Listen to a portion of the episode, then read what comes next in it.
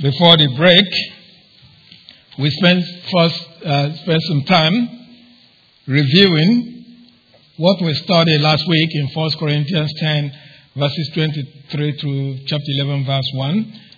But we indicated that the message of the section is that you should use your freedom in Christ in such a way to advance the spiritual needs of others. We also indicated that there are several responsibilities, three specifically, based on this passage that we have towards this, the message. And the first, if, if we reviewed, is that you should understand that not everything you have right to do helps others spiritually, but that you are required to seek the good of others. The second is that you should understand that your use of your freedom is not absolute. So you need to adapt it or adapt its application. So this requires that you know when to use your freedom, of course, in a positive way or positively presented.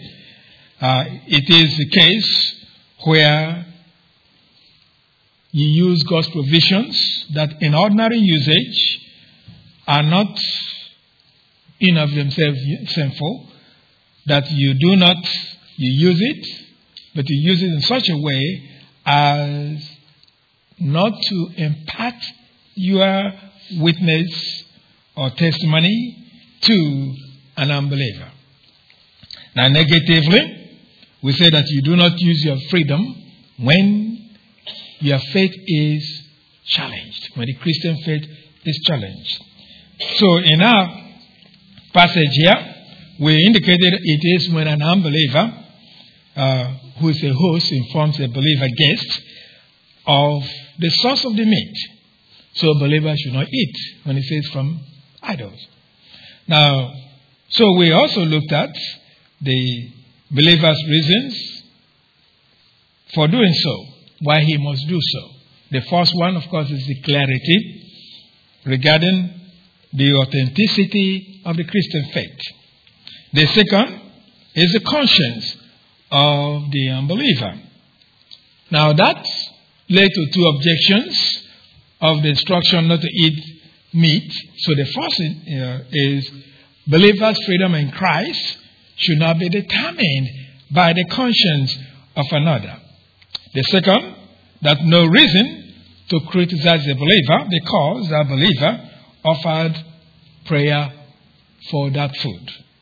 Third reason, which is really where we began in the first half, which is this that God's glory supersedes any human freedom in Christ. This is derived from verse 31 of 1 Corinthians chapter 10 that says, So, whether you eat or drink or whatever you do, do it to the glory of God. Now, this third reason gives, uh, that was given, but it also gives us a general guideline for believers' action on this planet, which is to put God's glory above everything else on this planet. Now, this guideline requires understand what is meant by uh, the clause, whatever you do, and what it means by the glory of God.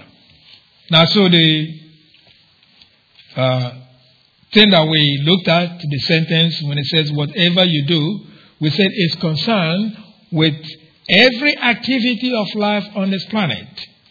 We also say we cannot possibly list all the activities that you can go through, but we are able to categorize them into general two categories physical and spiritual. Now, the physical activities we further subdivided or classified as consisting of uh, activities carried in the home or outside the home. And I also included activities that involve raising children and doing marriage. And I explain why I use the expression doing marriage.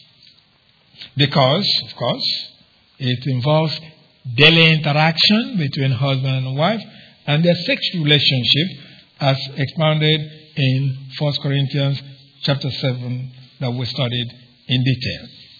So we did all that, and then, then I went ahead to uh, explain the activities, the spiritual activities that we say there are seven, at least seven spiritual activities you should do as a believer. Four of them we gather from the uh, activities of the early church. The first was studying the Word of God under one with authority to teach it. Second, we looked at fellowship with other believers. Third, we looked at involvement in love, meal, and followed by the Lord's Supper. The fourth was praying. So the fifth we mentioned was witnessing. The uh, sixth was giving. Seventh was singing. So with this, uh, we started to consider then the question of what the glory of God means. So it is with that we say, what is this? Uh, what does it mean by we say the glory of God? What does that mean? I said, well, to answer that, we answer another question first, which is, what is glory? So we began to examine the Greek word that translated glory in the English. The very first meaning I told you of the Greek word doxa is honor and prestige, as given in John 7, verse 18. And that's where we begin our second session. John 7, verse 18 reads, He who speaks on his own does so to gain honor for himself. But he who works for the honor of the one who sent him is a man of truth. There's nothing false about him. Now, the Greek word may refer to a state of being magnificent, and so means splendor, greatness. So, the word is used to describe the greatness or the splendor of the kingdom of this world that Satan offered to Jesus Christ during his temptation in Luke chapter 4, verse 6. Luke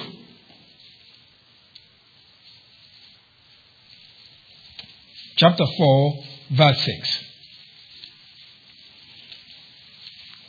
Luke chapter 4, verse 6 reads, And he said to him, I will give you all the authority and splendor, for it has been given to me, and I can give it to anyone I want to. now, here's the thing I, I, I, was reading something this week, and I, I just laughed. See how the devil can deceive people. Somebody said, Well, the reason I quit Christianity, and I say, you, he wasn't a believer to begin with anyway is because of, you know, all that they did and teach and all that and preach against and all that. He said, since I, I quit Christianity, I've been prospering. I said, really? You have? I mean, is he? Well, he is prospering based on this thing. Satan says, he has been given to me. I give it to anyone I want to. Of course, ultimately, it's from God. But that's intermediate agent that God uses. So here, that's why he said, I can give it to whoever I want to. So that's why I say many times, just because you prosper doesn't mean that you're in good shape with God. Don't, don't ever kid yourself with that. It's not the true measure. Anyway, so the Greek word can also mean con- the condition of being bright or shining, hence means brightness, against splendor, or radiance. Radiance. Now, in a physical sense, the word is used to describe the brightness of light that blinded Apostle Paul when Jesus appeared to him on his way to Damascus to uh, persecute Christians, according to Acts chapter 9, I mean, Acts 22, verse 11.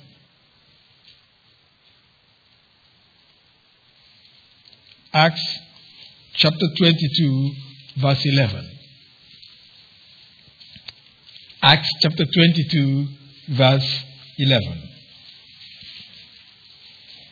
It reads, My companions led me by the hand to Damascus, Because the brilliance, that's doxa, the brilliance of the light have blinded me. Now, under this meaning of shining, we have the concept of reflection of something. So the word may mean also praise, praise, as it is used to describe what believers should bring to, glo- uh, to God when they accept each other in Christ or as Christ accepted us in Romans chapter 15 verse 7. Romans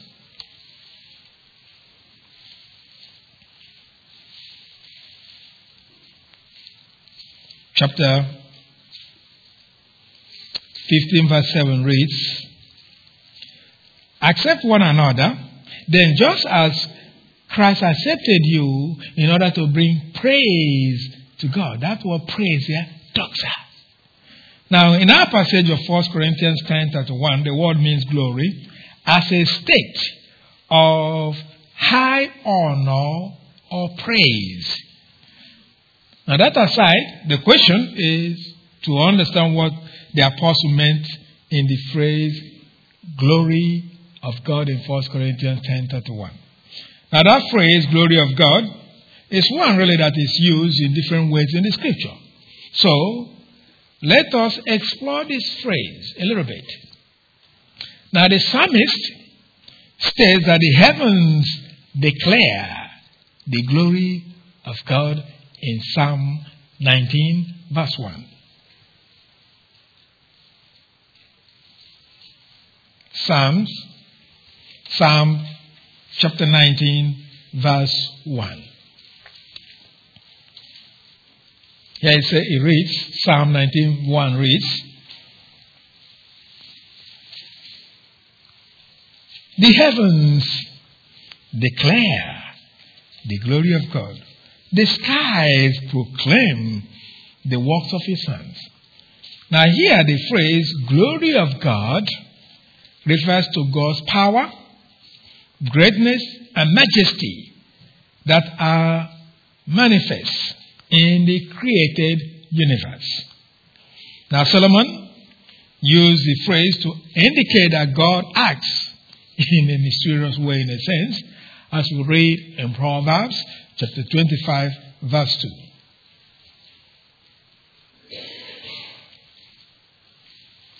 Proverbs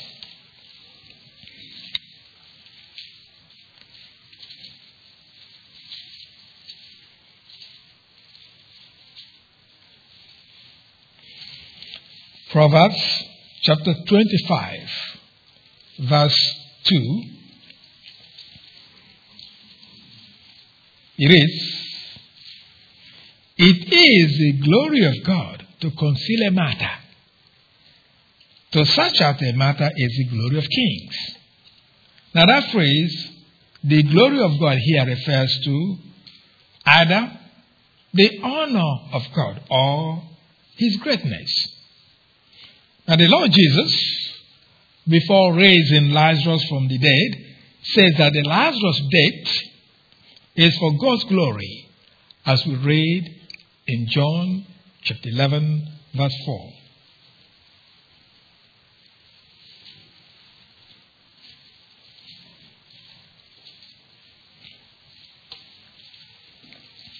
John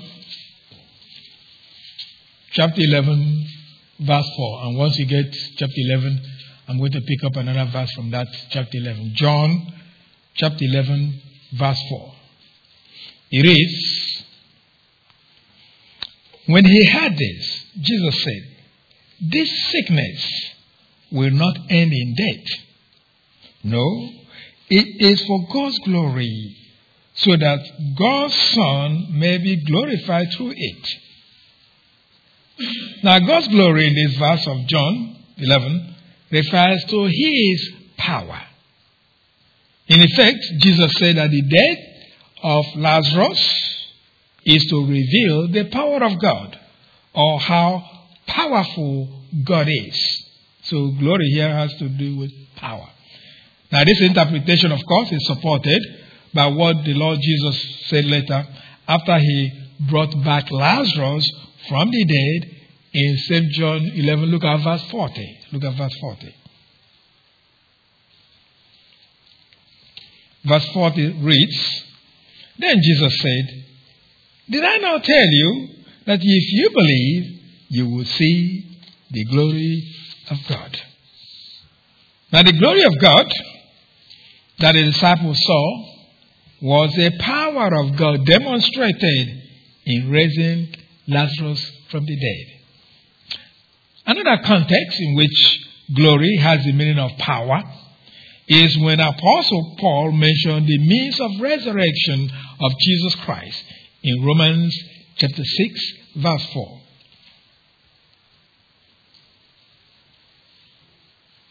Romans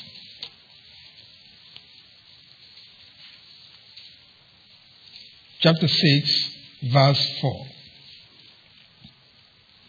It reads,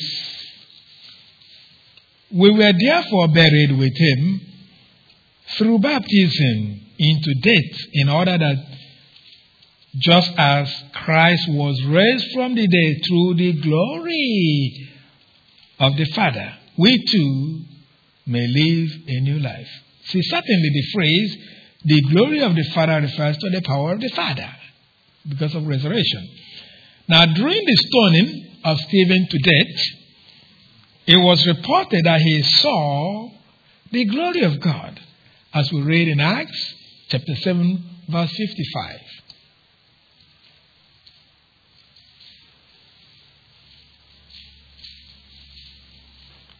Acts chapter 7, verse 55.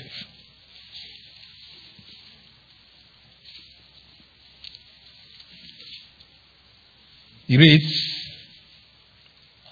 But Stephen, full of the Holy Spirit, looked up to heaven and saw the glory of God and Jesus standing at the right hand of God. Here the phrase glory of God refers to brightness, brightness from the presence of God, since Stephen saw something and also Jesus, but not the other two members of the Godhead. Now, Apostle Paul used the phrase glory of God severally. Now, in describing the fallen state of humankind, he used the phrase in Romans 3, verse 23. Romans 3, verse 23. And hold on to Romans. Romans chapter 3, verse 23. It reads, All have sinned and fall short of the glory of God. Now, the phrase glory of God here refers to the likeness or image of God that each person is intended to bear, but which was lost because of sin. Of course, it's also possible that the phrase could refer to God's saving presence, as some, of course, interpret it. Apostle Paul, in describing the present state of believers and what they confidently expect in the future, use a phrase in Romans chapter 5, verse 2. Romans chapter 5, verse 2. It reads, Through whom we have gained access by faith into this grace in which we now stand, and we rejoice in the hope of the glory of God. Now, the phrase, the glory of God, here refers to attribute of God or divine qualities and attributes of God that the believer ultimately hope to share in eternal state. Now, in explaining the reason a man should not cover his head during worship, Apostle Paul used the phrase that we are considering in a passage we're going to study, if the Lord says so, in, uh, I don't know, it'll be a long, it'll be a while, but we get to it in 1 Corinthians 11, verse 7.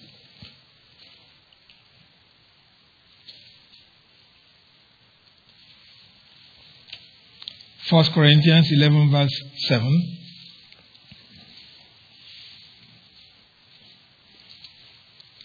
It reads, A man ought not to cover his head, since he is the image and the glory of God. But the woman is the glory of man. Now, the phrase glory of God here really means the reflection of the nature of God. Now, the apostle, in amplifying God's faithfulness, used the phrase glory of God in 2 Corinthians chapter 1, verse 20.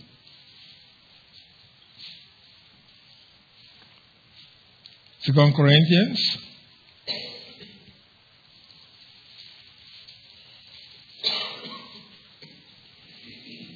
Second Corinthians 1 verse 20 and hold it. I'm going to in Second Corinthians for two more passages. It reads, Second Corinthians 1 verse 20 reads, For no matter how many promises God has made, they are yes in Christ, and so through him the Amen is spoken by us to the glory of God. Now, the phrase glory of God here refers to God being honored. The apostle, in providing the reason for him and others not preaching themselves, but Christ, used the same phrase in 2 Corinthians chapter 4, verse 6.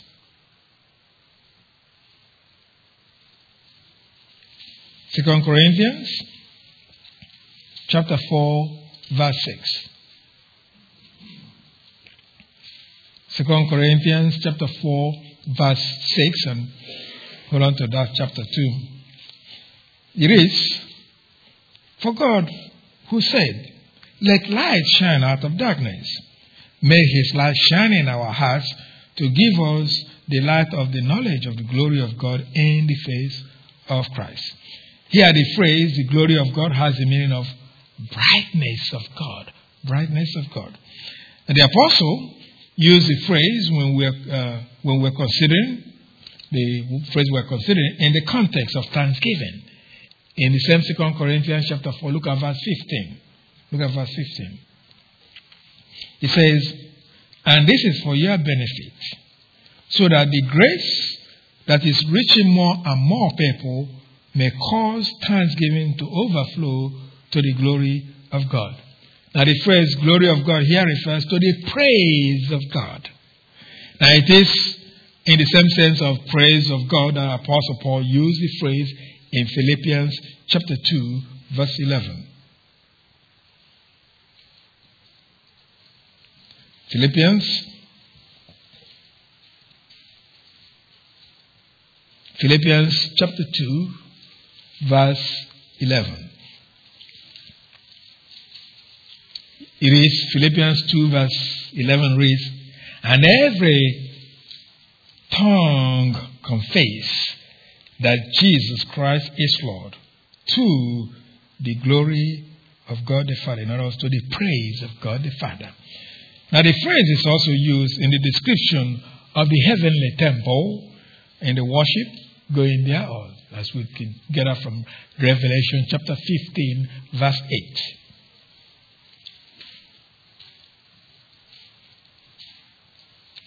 Revelation chapter 15, verse 8.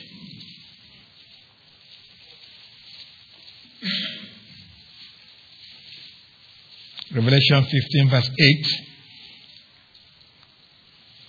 reads, And the temple was filled with smoke from the glory of God and from his power. And no one could enter the temple until the seven plagues of the seven angels were completed. Now, in this passage, the phrase the glory of God refers to the visible manifestation of God's presence in form of brilliant light. So, our consideration of the phrase glory of God as used in the scripture indicates that the meaning is context dependent. Now, thus, in our passage of 1 Corinthians uh, uh, 10 31, the phrase glory of God refers to the praise or honor that characterizes God or the honor or praise that belongs to God. In other words, what I'm saying is that phrase, the glory of God, refers to uh, the praise or honor that characterizes God, or the honor or praise that belongs to Him. Now, the, this interpretation, notwithstanding, we should recognize that because of the range of meanings of the phrase, that in some applications, the phrase may then refer to God's greatness or to God's power. Now, this qualification then helps us to apply correctly the instruction of 1 Corinthians 10, verse 31 that we've been studying. It says, So, whatever you eat or drink or whatever you do, do it all for the glory of God. Anyway, so with the answer to what the glory of God means in our passage of study, with the answer that the sentence, whatever you do, is concerned with what a person can undertake or produce or carry out, and with a summary of the general activities involved in the word whatever. We are now ready to examine the actual responsibility the Holy Spirit puts on us as believers in Christ. The actual responsibility in 1 Corinthians 10, verse 31, is, it says, it's really in the command do it all for the glory of God. Do it all for the glory of God. Now, many of us, Christians, quote this instruction, but many they may not grasp what it, it is that we are quoting or how to apply it. Thus, it is our intention that by the end of the study, you will not only, uh, not only understand what uh, the quote or what you're quoting, but how it is put in practice. Now, so to understand and correctly apply the command demands understanding two prerequisites of the instruction. There are two prerequisites of this instruction that you must understand if you're ever going to uh, obey this instruction here. A first prerequisite of the instruction is uh, do it all for the glory of God is possession of a mindset with the sole aim of honoring God, either in form of receiving praise or in the form of acknowledgement of his character, specifically, but not limited to his power and goodness. We say that the believer must possess a mindset of honoring God because of the word for. In the instruction, we say, do it all for the glory of God. Now, the word is really translated, uh, the word for, it is translated from a Greek preposition with a range of usages. But in the command that we're examining, it is used as a marker of goal or aim. The implication is that a believer should be occupied with this one goal of ensuring that in every activity the person gets involved, that God should be praised or honored. Now, this honoring of God or praise, as we have implied, should involve acknowledging the character of God or His goodness. So, if you are going to obey this instruction, you must have your thought process rearranged so that your aim in life and in all your activity is praising God or acknowledging His character. That's the first prerequisite. You must have in your mind that has to be a goal. That everything I do, I'm thinking about how does this praise God or how does this show his character or how does this reveal his honor. A second prerequisite to understand and uh, correctly apply the, the, passage we're looking at, or the instruction, do it all for the glory of God, uh, related to, it's really related to the first one, it's really a formation of habit. A formation of habit of seeking to carry out every activity to bring praise to God. Every activity to bring praise to God. That's what you have to do. You must have that, develop that habit. That whatever you do, that's what you're trying to do. Now, a habit, of course, begins with one action that is then repeated several times. Thus, to obey the instruction, do it all for the glory of God, you must begin with a determination that you are going to do what is required again and again until it becomes a habit. Now, this requirement is because the command do is in the present tense in the Greek. Now, the present tense used in our command has the sense of continuing something or simply to make something a habit. Thus, you should form the habit that whatever you do is intended to bring praise to God or to reveal His character.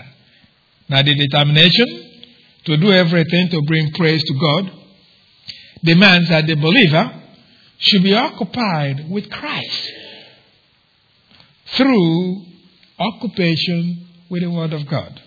Now, this occupation with the Word of God is what enables a believer to know that what the individual does is in keeping with God's Word. It is because we need our souls to be saturated with God's Word that we have the command of Colossians chapter 3, verse 16. Colossians chapter 3, verse 16. Colossians chapter 3, verse 16. And hold on to that because I'll pick up the next verse too. Colossians chapter 3, verse 16.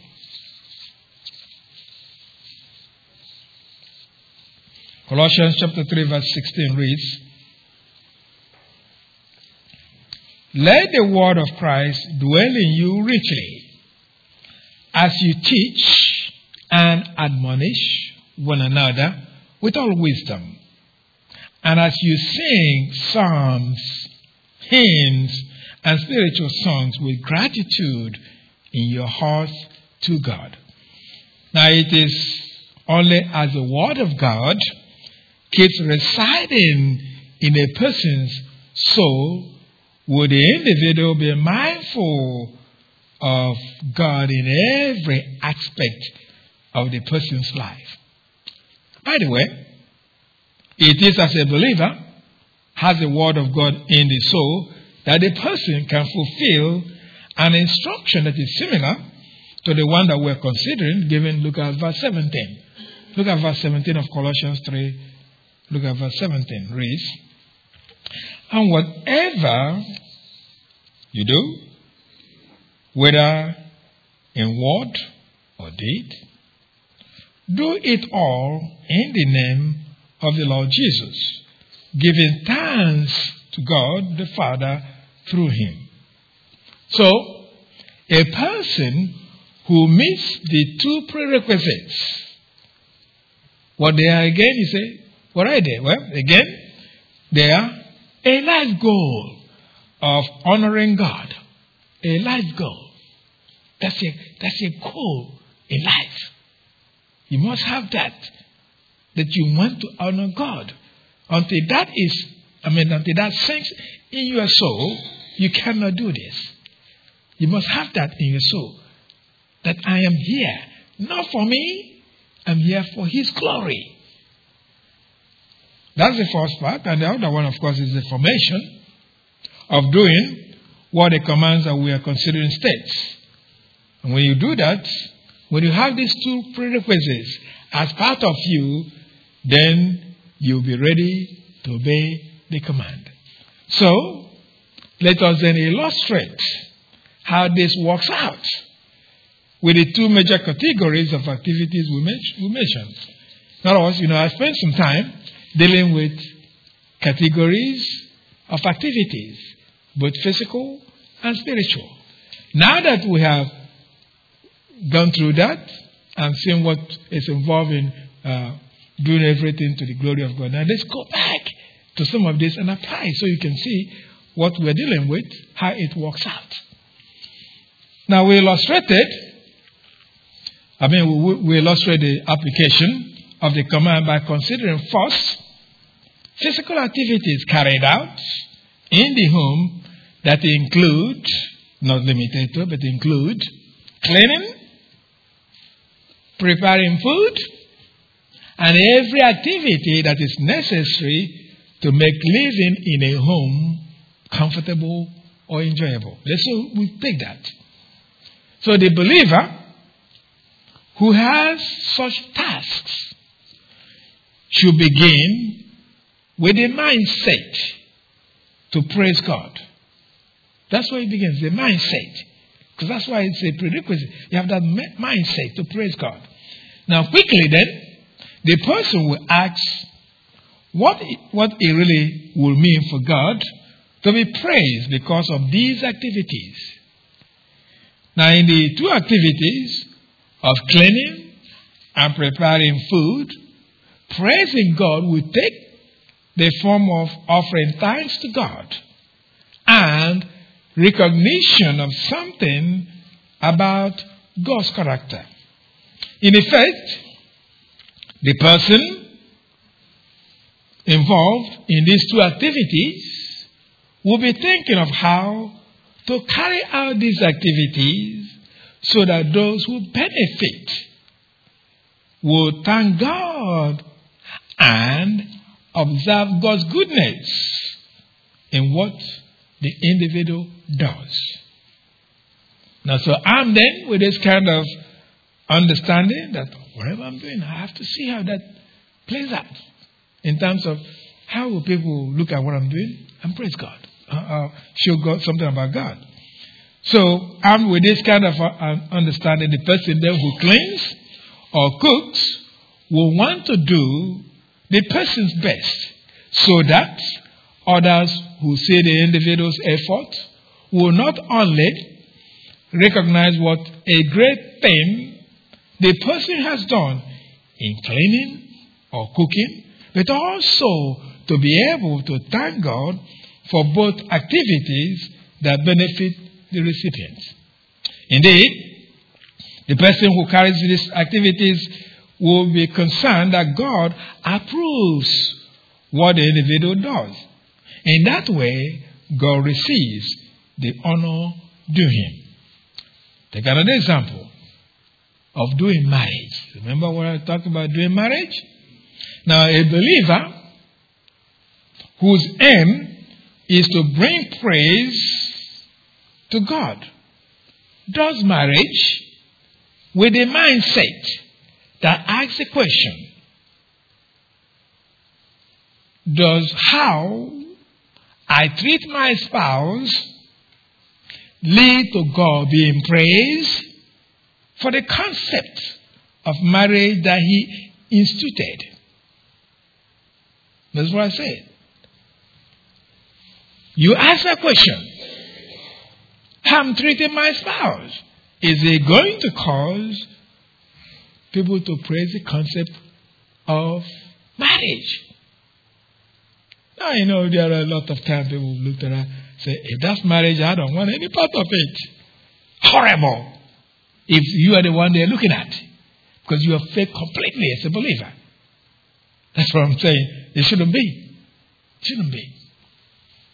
So, in other words, really, a person who is concerned with God being praised will endeavor to carry out his or her marriage responsibilities in such a way that the other spouse will be able to thank God for the concept of marriage that put the two people together. That's what I'm saying. The concept of marriage is from God. In effect, if your spouse cannot thank God for the concept of marriage that puts both of you together, or that then you you can say that you are not doing marriage. In other words, all I'm saying is, if your spouse cannot thank God for the concept of marriage, then you are not doing your marriage to the glory of God. Now, this is one of those things that I have said that many times in, in our studies. And that is this. If you're a believing man or woman, the first witness to you is the one who lives with you 24 7. Your wife, your husband. That's the first witness. If they can't say anything good about marriage because of you, you are not doing marriage. You're not doing it. You're doing something, but not, you're not doing marriage. Now, the other uh, is your children. If they cannot look at you, both of you, and praise God for that concept, you're also not doing marriage. Anyway, so what I'm saying is, if you do your marriage to praise God, then your spouse will see the goodness of what God has done in your life as it reflects in the marriage relationship. I mean, I, like to be practical. You can, can fake it. And this is one of those things that I know a whole lot of people are fakers when it comes to marriage. Ah, you know, I tell you, see them on the outside, they hold hands. Uh, yeah. Who are you impressing? Once they close that door, the gloves are off and they start fighting. You're kidding yourself. But what we're talking about is your spouse must be able to say, Thank you, Heavenly Father, for this man you've given me. Thank you, Heavenly Father, for this woman you have given me. Can your husband say that about you? Can your wife say that about you? That's the issue. See, that's what I'm talking about doing marriage. I'm not saying living together like, you know, two perfect strangers, as they said, use the term. I'm not talking about that. I'm not even talking about tolerating each other. I'm not talking about that. If all you do is to tolerate, you're not doing marriage. I'm saying that here, according to what we're studying, it must be that your spouse will thank God for you because of what they see in that marriage. Then, at that point, you're doing marriage. So, what I'm saying really is, in a sense, is captured by the expected reaction of an unbelieving spouse that is impressed by a believing spouse to lead to the unbelieving spouse wanting to be saved or to the, the person actually being saved.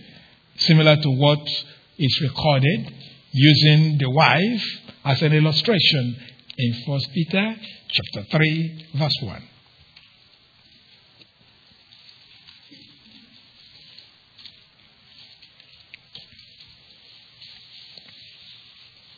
First Peter chapter 3 verse 1. Now, of course, you know, um, I don't sugarcoat it. So, what I'm teaching here, what I'm saying, should be so prevalent in this, in married people in this congregation. It should be so prevalent. In other words, I'm saying really, if you have been here for some time, the, all I've taught here should be applicable to you.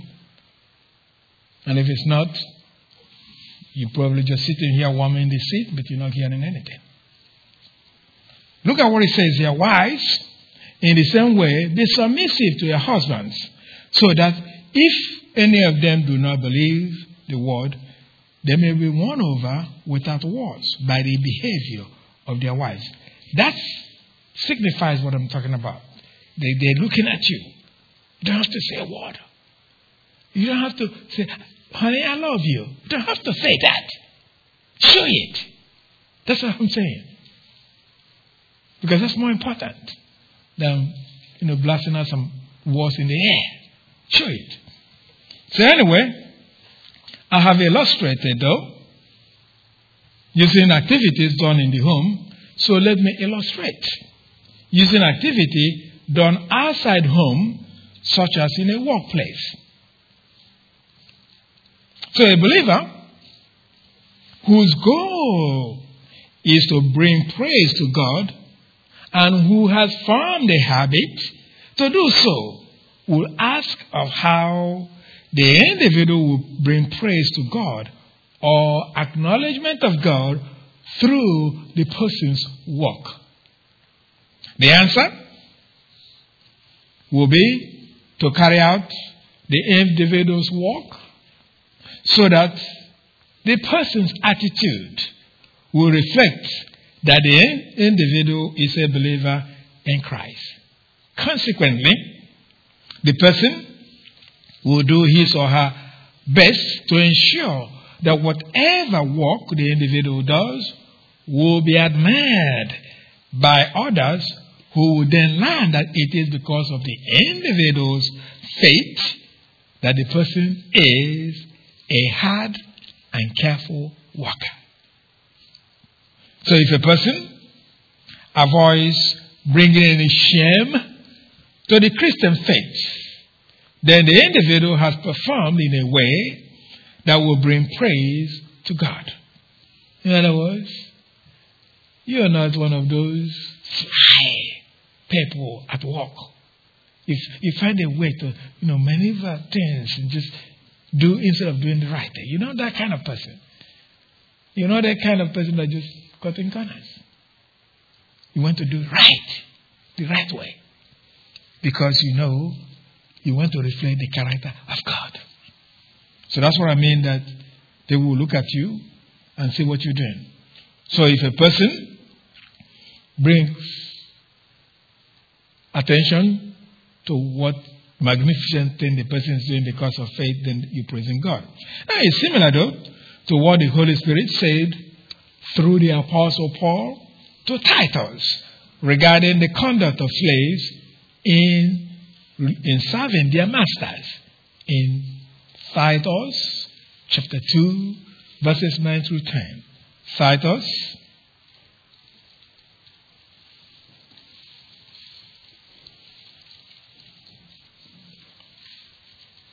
Titus chapter 2, verses 9 through 10. It is teach slaves to be subject to their masters in everything, to try to please them, not to talk back to them and not to steal from them.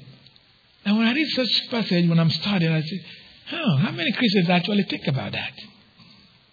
Because in their mind, I'm not stealing their money. But he said, not to steal from them. How can you do that today? Because if you're an, employ, an, an employee of an employer, that's a kind of master slave relationship. So, how do you steal from that person? Well, you're supposed to be working. You are texting. Whose time are you using? Think about it. Whose time are you using? especially if you pay by an hour. Whose time are you using? So you work six hours a day, they pay you eight hours a day. So whose time have you used? Theirs to do whatever it is that you did. That's not authorized by your work. So when you do that, you're stealing from them, whoever them happen to be. You know, see what I say is, as long as people don't expound the Bible, we all walk around here think we are such a great, wonderful Christians. But when the word is expounded correctly, you see how we all fall short of God's uh, glory and His requirement of us. Anyway, he says, but to show that they can be fully trusted, so that in every way they will make the teaching about God our Savior attractive. When we make teaching of the, of the Word of God attractive, that means we have drawn praise to Him. You make it attractive so people can see you. If I said it many times, people will say, hmm, this will go all the time to church, but I don't see any difference. In that way, you really bring shame to the uh, name of Christ. But it's because you are applying what you are learning, and people can look at you and say, man, something about you is contagious. I'm on it. Then that's what you're doing. Then you are doing what we are studying here. You're doing all for the glory of God. So that's the issue. So a believer with a mindset of bringing praise to the Lord will work hard to avoid anything said of the person that will dishonor the Christian faith. Now we have used illustrations from physical activities. Let me, or let us turn to spiritual activities so we can uh, also demonstrate how that command, do it all for the glory of God, will be applied. Take the example of studying the Word of God through attendance to the local church where the Word of God is taught. A believer who has the aim of praising God in that activity of studying the Word will ask the question of how the individual will do that which is getting the Word that will bring uh, praise to God. How will you do that? Now, the answer, of course, is the person will arrive at, uh, by asking this question is really to attend in such a way that people will recognize the person's consistency and thank God for the individual.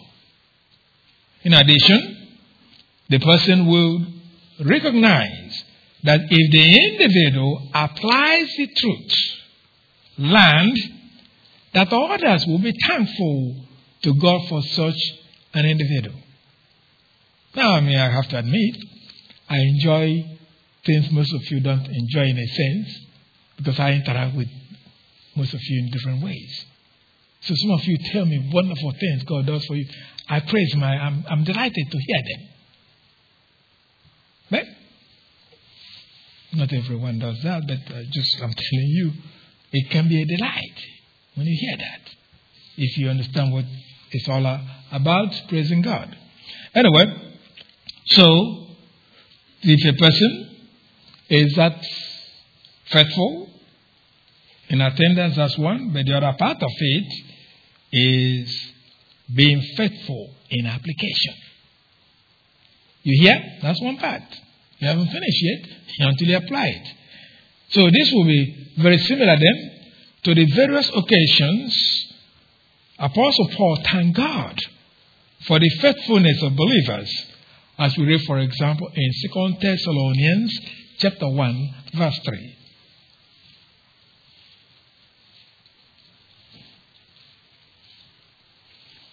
Second Thessalonians chapter 1, verse 3. It reads, We ought always to thank God for you, brothers. And rightly so. Look at the reason. He says, that, Because your faith is growing more and more. And the love every one of you has for each other is increasing. I have explained that when we studied this, that book in detail. Love does not increase in that sense, so it is something from the Holy Spirit. What it means here is your demonstration of love is increasing. The way you demonstrate, people can see it more and more. And when you do that, that's what Paul was thanking God for. Take another example that of giving. A believer with the aim of giving in such a way to bring praise to God we do so in such a way that Others will thank God for the person's generosity as Apostle Paul implied in what he said to the Corinthians in 2 Corinthians chapter 9 verse 13. 2 Corinthians chapter 9 verse 13. He reads, 2 Corinthians 9 verse 13 reads, Because of the service by which you have proved yourselves, men will praise God for the obedience that accompanies your confession of the gospel of Christ and for your generosity in sharing with them and with everyone. So, see, if, you if you show your generosity towards people, there's a way they praise God. They thank God for you and for whatever you did. Now, a person who is concerned, though, with the praise of God for generosity is very careful, though, to be secretive as possible. Secretive as possible. In the, um, I mean, in individuals given, in keeping with what the Lord taught in Matthew chapter 6, verses 3 and 4.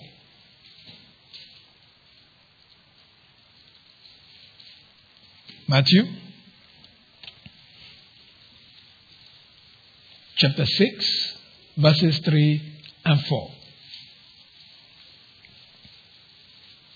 Matthew chapter 6, verses 3 and 4 reads, But when you give to the needy, do not let your left hand know what your right hand is doing. That's another of just being as private as you can. So that your giving may be in secret. Then your Father, who sees what is done in secret, will reward you. So then, we have illustrated how the command, do it all for the glory of God, should be carried out.